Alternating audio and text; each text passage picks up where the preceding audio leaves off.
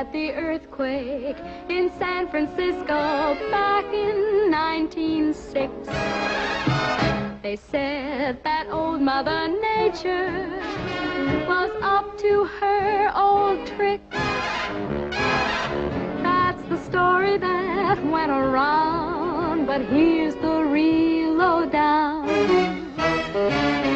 Put the blame on Mame, boy. Blame on Mame. One night she started to shim and shake.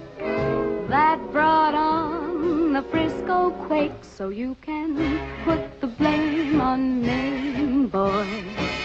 Put the blame on Mame. Okay. Am I recording, Andrew?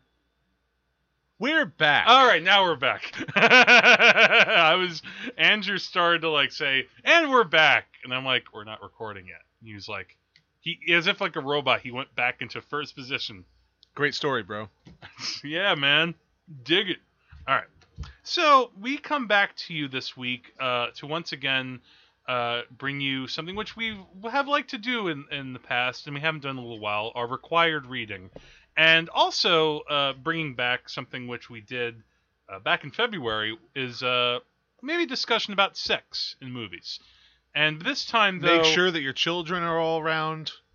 We're gonna lay down some truths about the I birds know. and the bees. yeah, you want to know where babies come from, or just how people have fun not making babies, but in the ways that babies are made.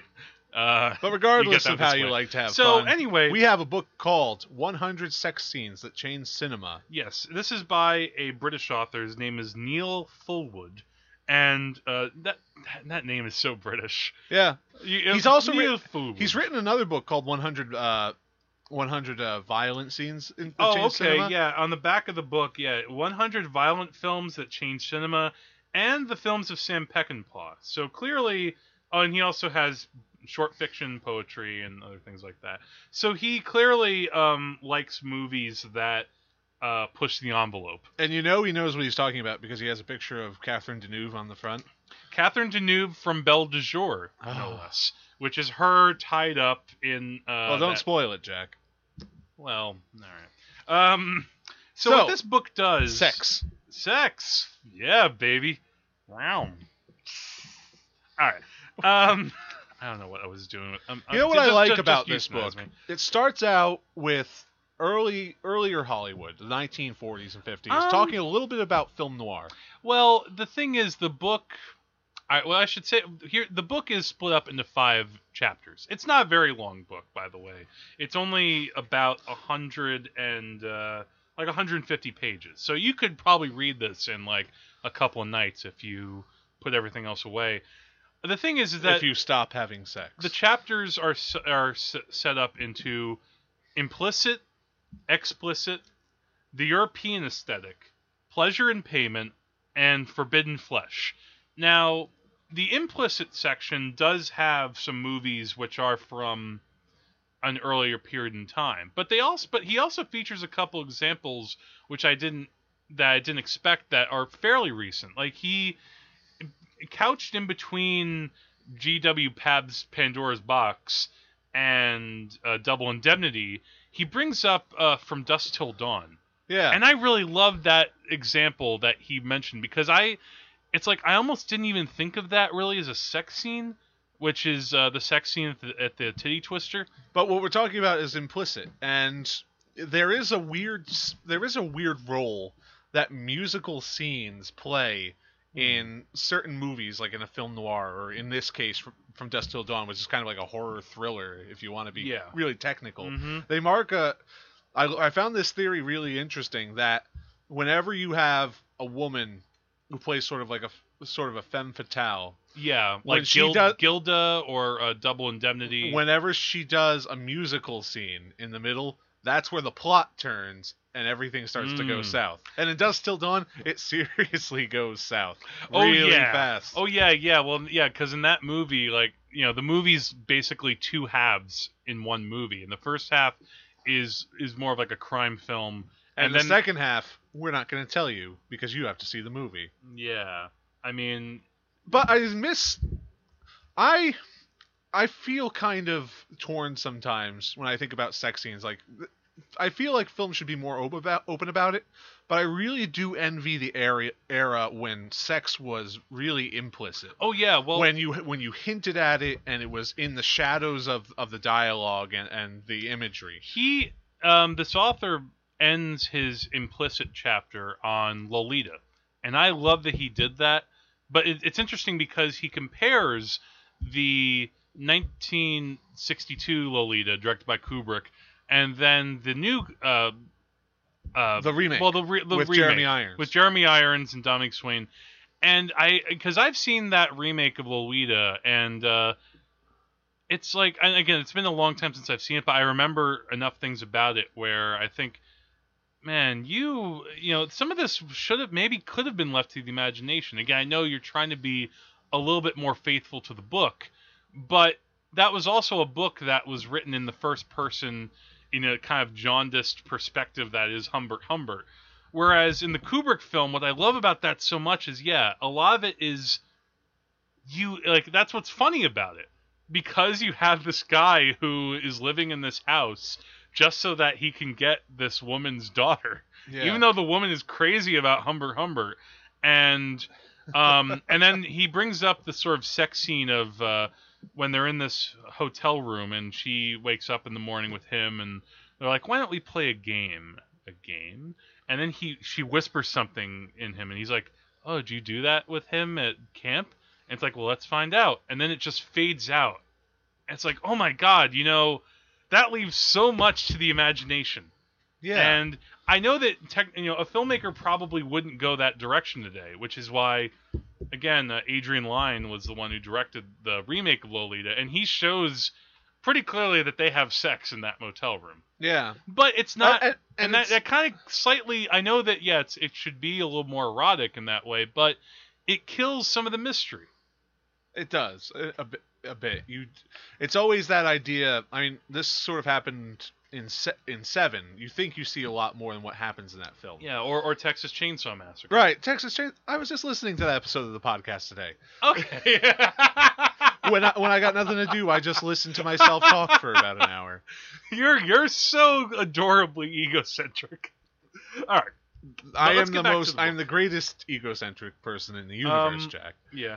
I yeah, this book brings up a lot of examples that you wouldn't think of in a book called A Hundred Sex Scenes. And it's not exactly Cinema. structured where you where he says, "Well, this movie, this sex scene changed things because of this," or this, or Mulholland Drive is a great sex scene because this is the impact. or it had." because or It even like wa- Rear Window.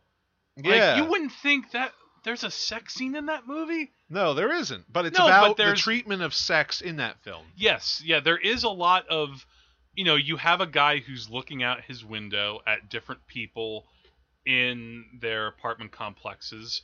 And also Grace Kelly is there in the room with him. Right, and he's not paying any attention he's he's paying some attention to her, but not on the level that she would really want. Yeah.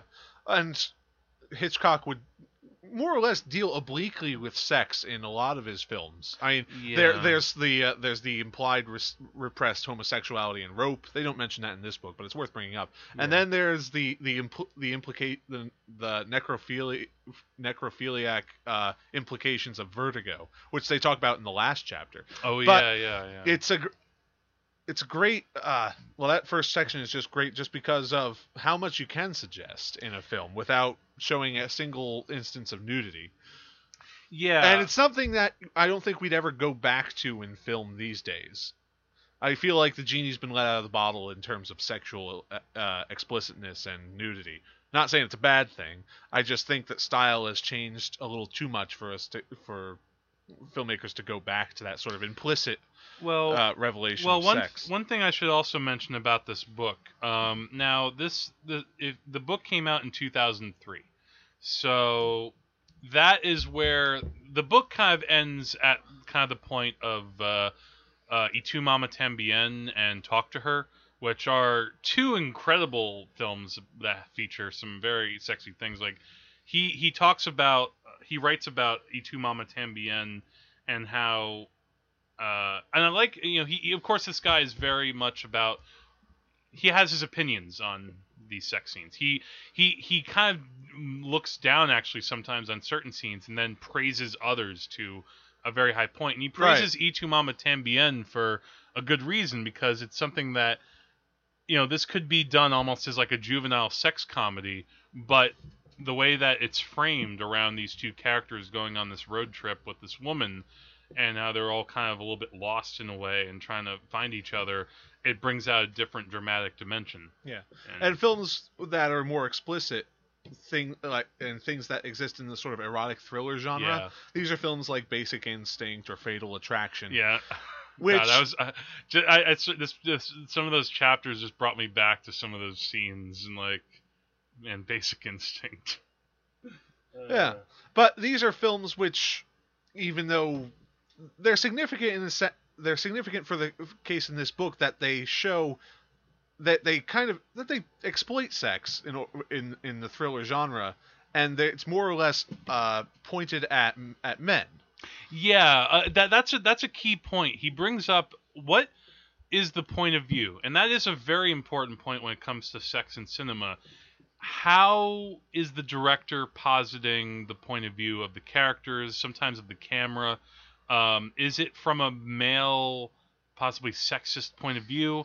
Uh, because what we're talking about is in a film like Fatal Attraction, you see uh, when the characters do have sex, it's it's you see you see uh, women's bare breasts. You know, the, the, you don't see Michael Douglas's penis. no, words. you don't see that. Maybe at best you see his butt. Um, we can always hope. Yes, and also he also brings up with Basic Instinct. I'd almost forgotten that there's kind of a rape scene in that movie. Kind of. Well, he borderline like it's not with and it's not with the Sharon Stone character.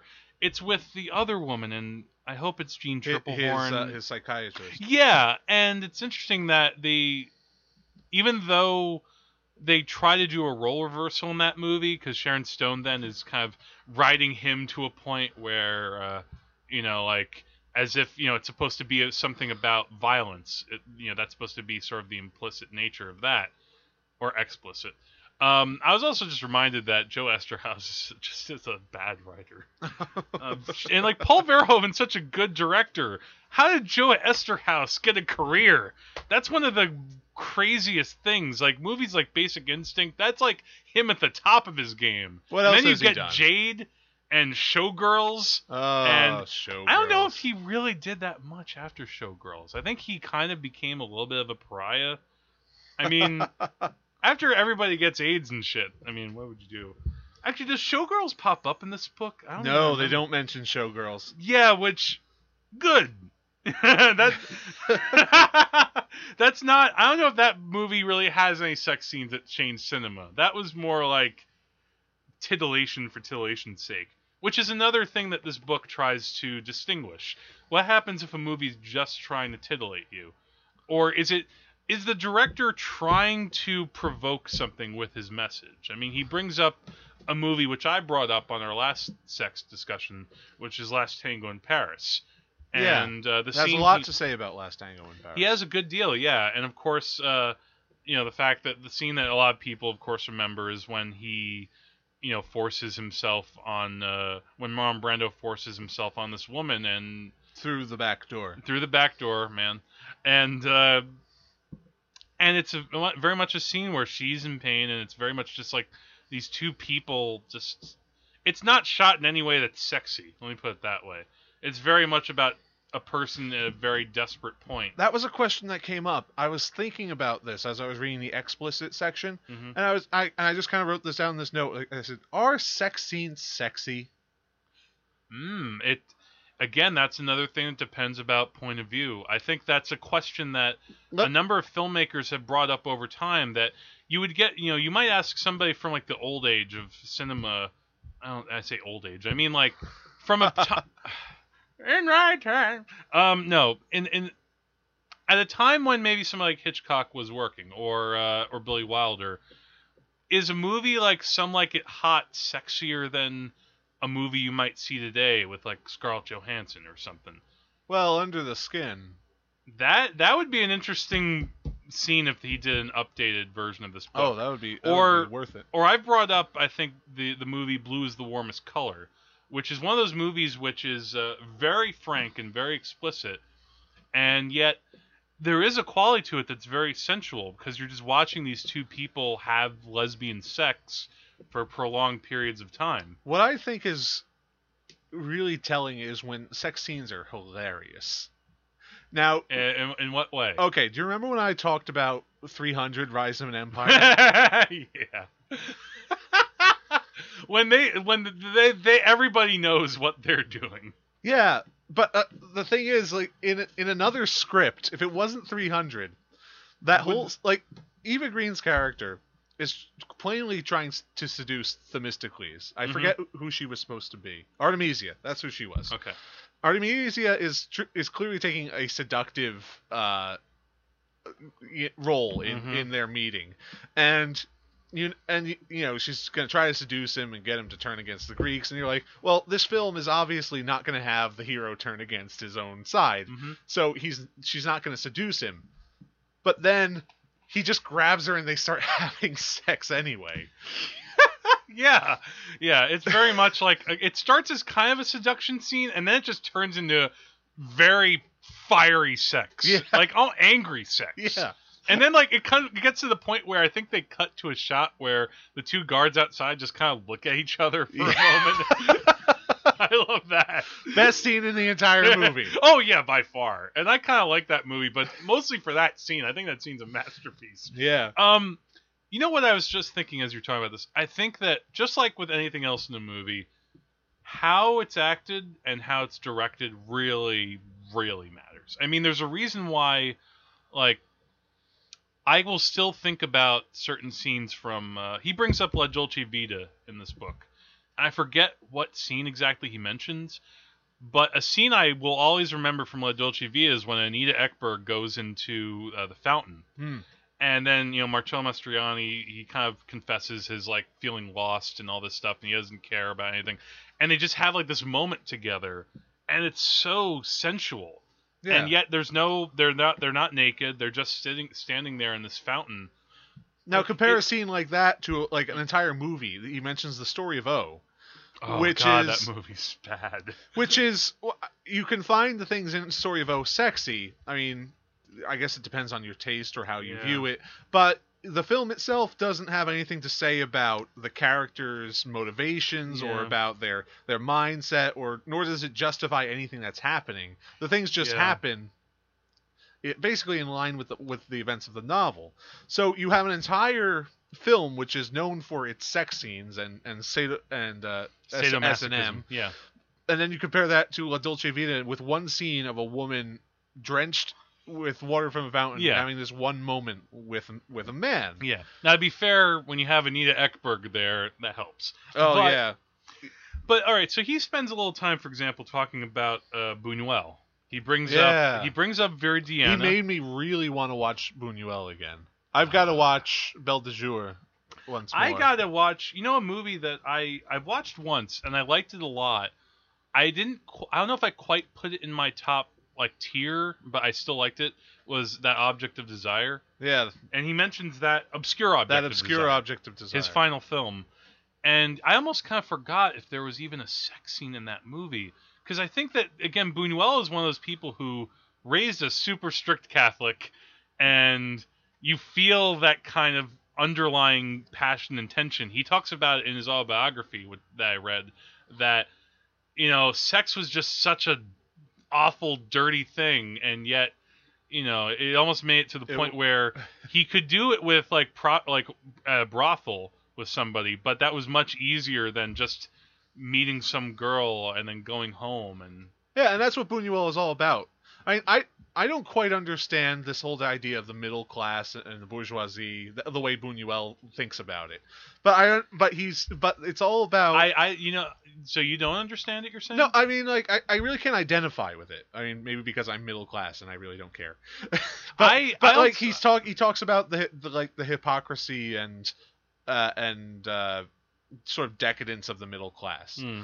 and I, I understand what he what he's getting at, where it's like pe- middle Mhm. class people think they're normal, they think they have normal lives, but no, in order for them to have sex, they to enjoy sex, they have to go to a brothel instead of really just talking about it and being with their wife.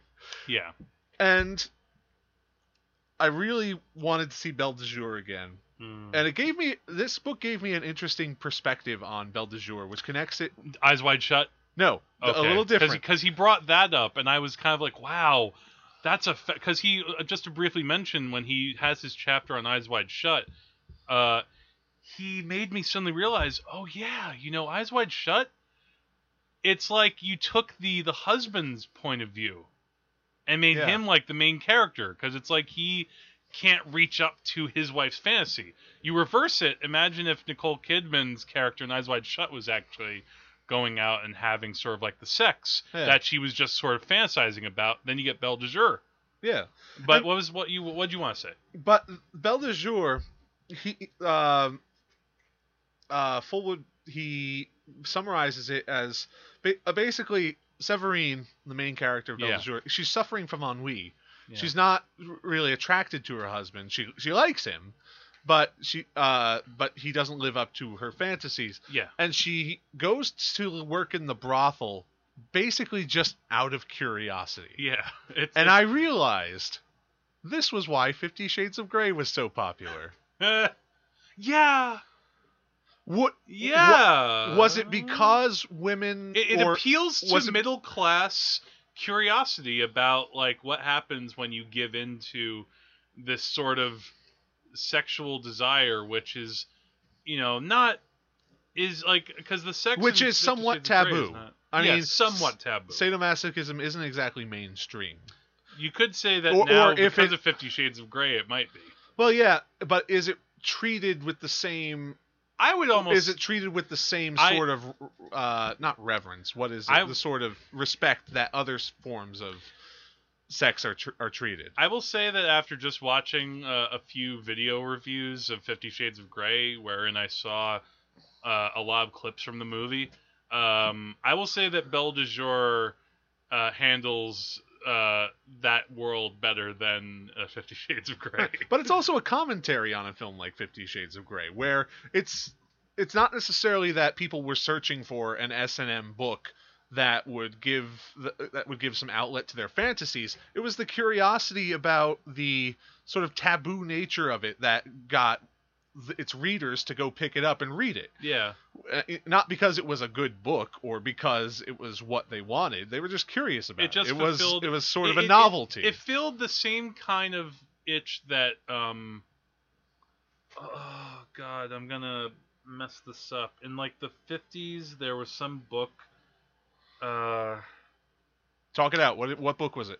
What- it- was it about? It, it had a like what was like Penson Place or Penny, Peyton Place. Peyton Place. That was yeah, yeah. Peyton Place was that same kind of book at the time too. Like that was something that uh, um, it was kind of like, ooh, I'm reading this, and I, ooh, this is kind of a big secret. I don't think people thought Peyton Place was any kind of great book, but it somehow was uh, popular with like Yeah. the middle class, a middle class who are kind of in this life that you know they're just going by day by day doing the same things so they need a little bit of fantasy just a little bit to get by Yeah. um, whereas though when you get into something like Salo, Uh, that's when you get into a whole different animal. How you like that transition? Wow, I love it.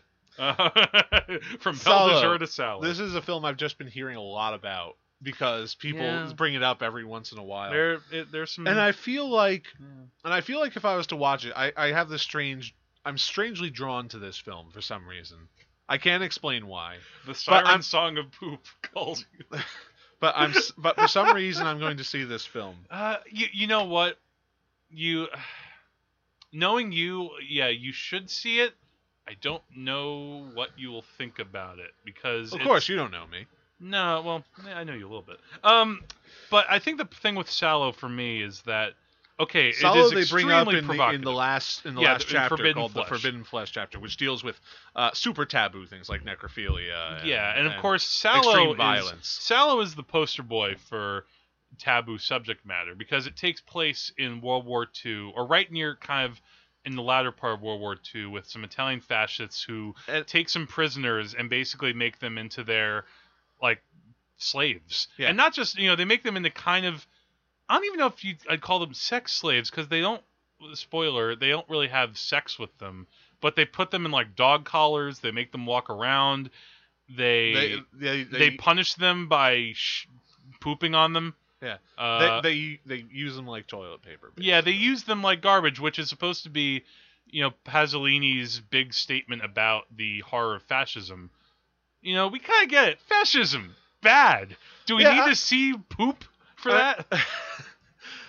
I- also am of the opinion that you don't really have to convince us on of the uh, the terribleness of fascism by this See, point. it's funny that like Pasolini, you know, because he got shot by somebody who was, you know, offended by that movie, I guess.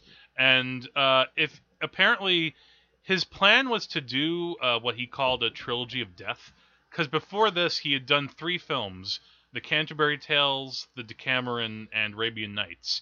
And he looked at this as his like trilogy of life. I guess because it's about that. Those are also movies that feature a lot of sex. Uh, by the way, ladies, if you ever wanted to see Tom Baker's penis, go see uh, the Canterbury Tales, or it might be yeah. the, Decameron. Anyway, uh, sorry, that's a random segue. I don't know what came into me, but But then, but also Salo is based upon the book 120 Days of Sodom, yeah, which by, is referenced uh, also in L'Age d'Or. Remember the end What? where that Jesus-looking guy comes out of the uh, Oh, so he mentions de Sade. yeah. Okay. But I mean, like the whole script of Salo is basically 120 Days of Sodom. By the yeah, you're you're basically. I mean, the idea of that book, I think, was that uh, you're watching people getting tortured for a hundred days. You know what the sodomy? Yeah, you, you no sodomy is, is different. It comes from the city of Oh, Sodom. Sodom and okay. it's okay. It was an easy mistake It's to make. easy to make that mistake. You'd think that maybe Sod, de Sade, Sod. Yeah, and, and it's and like Oh, and is, called- is that from sadism? Does that come sadism from comes from de Sade's. Okay. okay. Uh, now you- we you now we close. cleared that up. Okay, but there there are some weird reactions to to Sod's work. If uh, people who read it have either one of two reactions, both of which Hmm. are pretty strong. Either A, they are repulsed, Yeah. or B, they laugh their heads off. Well, well, in the Forbidden Flesh chapter, uh, one of the things he talks about is Quills, which is the movie about de Sade. Yeah, and with Geoffrey Rush played Marquis de Sade. Uh, that was a good movie. That also had uh, Kate Winslet and uh, Michael Joaquin. Phoenix. Yeah, he was in that movie. Yeah, right. Um, I forget. Like that movie has a lot of sex. I, I can't remember one single sex scene. There's a lot of debauchery in that film. Um, what I like too, he ends the book with uh, "Last Temptation of Christ," which Yeah. we talked about a couple of times, and uh, which is only an e- extreme and taboo in its implications. Yeah, like, Like, the the way that they show the, the when they show the, you know, quote scene between Jesus and Ma- and Mary, it's more it's about his sort of fantasy if he was human. Yeah, uh, Uh, what can you say about Yeah, it? uh, it's uh, it's it's a really sort of ideological explicitness. yeah. Well, a similar thing too with the Devils, which although that is, God man, the, the Devils so good. Eh, that that's a movie I want you to see at some point. That's a movie that you can't even really get in the U.S. because there's just some thing about like the director's cut of that. And Ken No. Russell's dead, and you'd think that you know the Criterion Collection would get that. But um, but what are some other things about the the book that you wanted to, to mention? Because there are a lot of really great movies talked about here. You know, stuff Uh, like I like that I found out a little more about the Crying Game. The Crying Oh, Game yeah. has basically just uh, been a punchline for me for the last Mm. few for the, for my entire life. one of my mom's favorite movies. Interesting. Yeah, Uh, I, I I, have- really had no idea what it was about.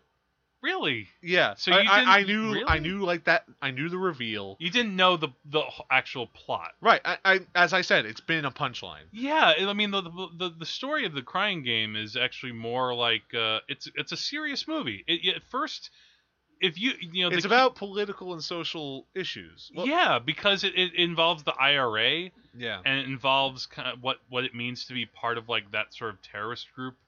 Uh, it, they don't talk about it in here, but there Forest Whitaker has this really great monologue in the movie about uh, scorpions, of all things, and what it means to be stung by them and how they act. Um, yeah, and of course, you know that movie that was part of the Weinstein thing. That's how that's how they kind of got really popular. Even before Pulp Fiction, that was sort of on their descent. Uh, not descent, ascent. Sorry. Oh, okay. And, The- um, the ascent was caused by the Crying Game. Well, that was a big part of it. That was a movie that they really made it about the twist. And that Ah. movie it didn't gross 100 million, but it grossed something like 60 million, Oh, which for an indie film was out of this world at the time. You know, Right. a movie that didn't really have that many big players, and yet because people were like, "Ooh, what what's the twist?" And I have to think that you know you should go into this movie. It would be best to not know that any twist is happening because it's not. Well, it's tough much- though. It is tough. It is because It's like it is a it- punch. right? It's it's like Soylent Green, and it's like I- it's like Citizen Kane. I'll tell you, man. You know, it's funny. I actually got spoiled about the the the the twist of the crying game because of Ace Ventura: Pet Detective. when I was ten years old, I go to see this movie, and um, uh, spoilers. Einhorn is a man. Okay. Uh, hopefully you didn't listen to that for people who are wondering about the spoiler of Ace Ventura: Pet Detective. But there's a sh- there's a moment. Yeah, we'll, we'll just. Well, they're it out. doing well. They're doing a, a gag in it. Uh, They do a series of gags where Jim Carrey finds out, oh my god, this woman is really a man, and they have a bit that is from the Crying Game where like he lights his clothes on fire and goes and cowers in the shower. um, Other thing I want to bring up. I always heard that Don't Look Now had one of the best sex scenes ever made. were you there when we watched that? Yeah. Oh man. Don't look now. I fe- I I had a I had a real visceral reaction to that where I I felt kind of betrayed by the end of Don't Look Now. I I almost don't remember the end of it. I I remember Donald Sutherland pulling his daughter out of the the lake. That's a really Yeah. intense moment. But it, but it explains w- what exactly is so special about that sex scene in Don't Look Now.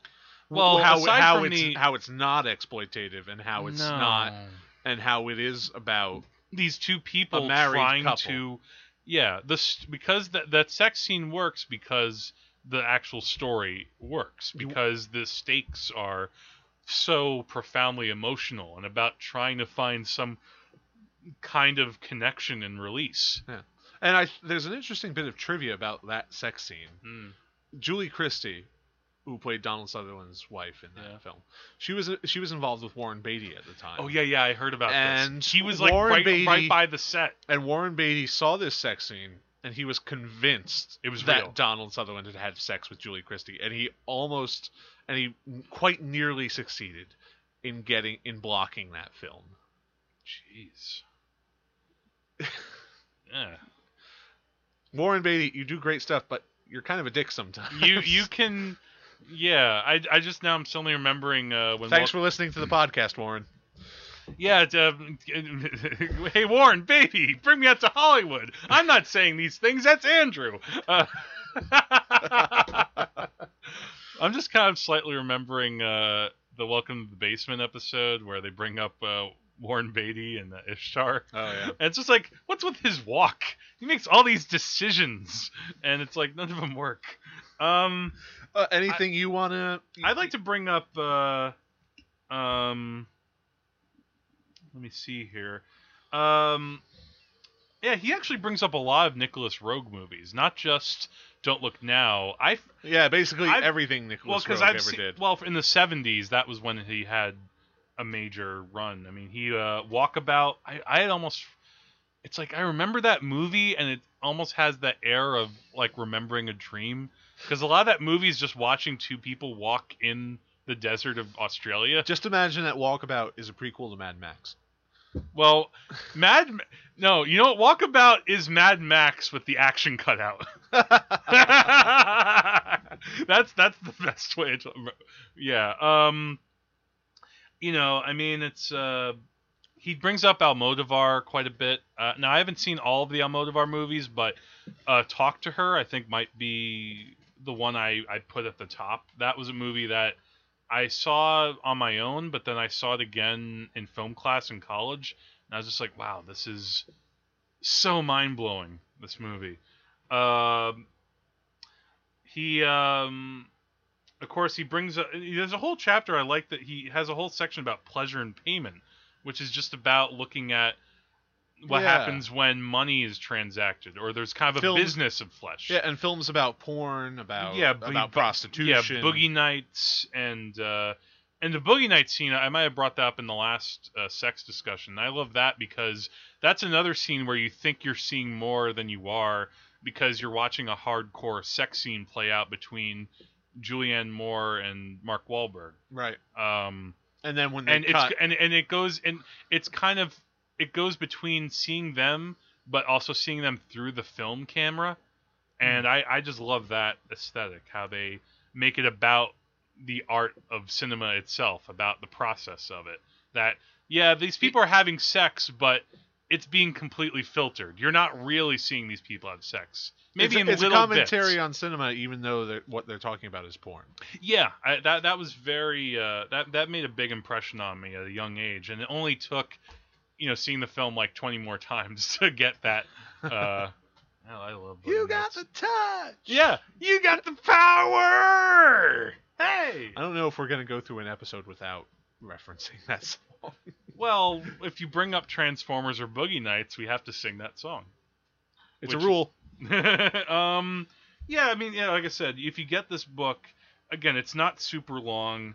Uh, there might be movies that he doesn't talk about. Again, it's only a hundred sex scenes, even though he talks about the plots of them. Yeah. So it's, in a way, the title. I won't say it's misleading, but you are getting more than just the sex scene Yeah. he he tries to boil it down to like maybe a moment but it's funny because he talks about Y Tu Mamá También and he brings up the, the at, at the climax of the movie it's like they have a menage a trois between the two teenagers and maribel verdú have you seen that movie No. all right but the scene to me i always remember is the first time that um maribel verdú and diego luna have have sex and that's like one of those scenes where it's just like wow all in one shot because you're Alfonso Cuarón. You're showing me like, wow, this is kind of like almost what I would visualize as like a like a kind of sex fantasy if it was happening in real life. What happens if I actually get to have sex with this attractive older woman? And well, first of all, it'll go faster than you think, and it's a little bit messier and au- awkward, and um, and yeah, he brings up a lot of good examples of mo- again. There are some movies here that I haven't seen that I hope to see. Stuff like uh, Betty Blue, and uh, um, he brought up a few other ones. Oh man, and also um, uh, in the realm of the senses. That's a movie that, in the way that you're thinking that, I keep thinking I have to see Salo. I'd be curious if you ever watch In the Realm of the Senses, because that's a movie that, again, from the Criterion Collection, but it's full of explicit sex. That movie is just like there's there's no denying that that erect penis. Uh, that's on screen and it's going into holes. yeah. Um, and yet it is very much about like the pain part of pleasure in some ways. You know, because you're dealing with Japanese culture in the 30s and uh, a very twisted relationship that ends with a woman walking in town with a man's penis in her hand. oh yeah. You know, one of those stories. You hear about them in Florida. Um, so I don't know. Final thoughts on this book? Well, I think the real strength of this book is, is that it's an examination of all different aspects of sex throughout cinema. Yes. It talks about uh, homosexual sex as portrayed in cinema, the, both the yeah, that that is an things. important part of it. Uh, yeah, these sort of yeah. aspects of forbidden sex about being implicit and explicit and while it's not s- sort of a showing it's not a it's while it's not a book that says this is the impact of this this and this. It's a book that really takes in in really uh it, it really takes in well the entire scope of of, of the subject. It, yeah, of- it of tries to sex in take in, in thematic terms in how uh, it's depicted by uh, mainstream Hollywood, how it's depicted in Europe and uh, other, you know, in, sometimes in Asia. Uh, you know how it's changed from again. It starts off in Pandora's Box in like 1929 and goes up to 2002. Uh, like I said, I would love to see if they do, if he if this guy ever does an update version of this because there are a number of films that now I could say are you know could be included here. Things like from the movie Shame, I brought up with uh, where Michael Fassbender, Yeah. uh, you see like the pain of sex addiction, uh, and I'm when I say pain, like the Oh, scene yeah. the scene I always remember from Shame is uh, he kind of goes on like an all night sex bender and there's one point where he's with like these two hookers in a room, and there's no sound. It's just music, and there's just a shot on Michael Fassbender's face as he's doing a girl from behind, and he looks like he is in total agony, like Oh, as man. if his his genitals are like screaming, "Stop! Stop!" uh, so uh, that's it, like imagine that scene in X Men First Class when he ha- he's trying to move the satellite, yeah. and you know, and Xavier tells him.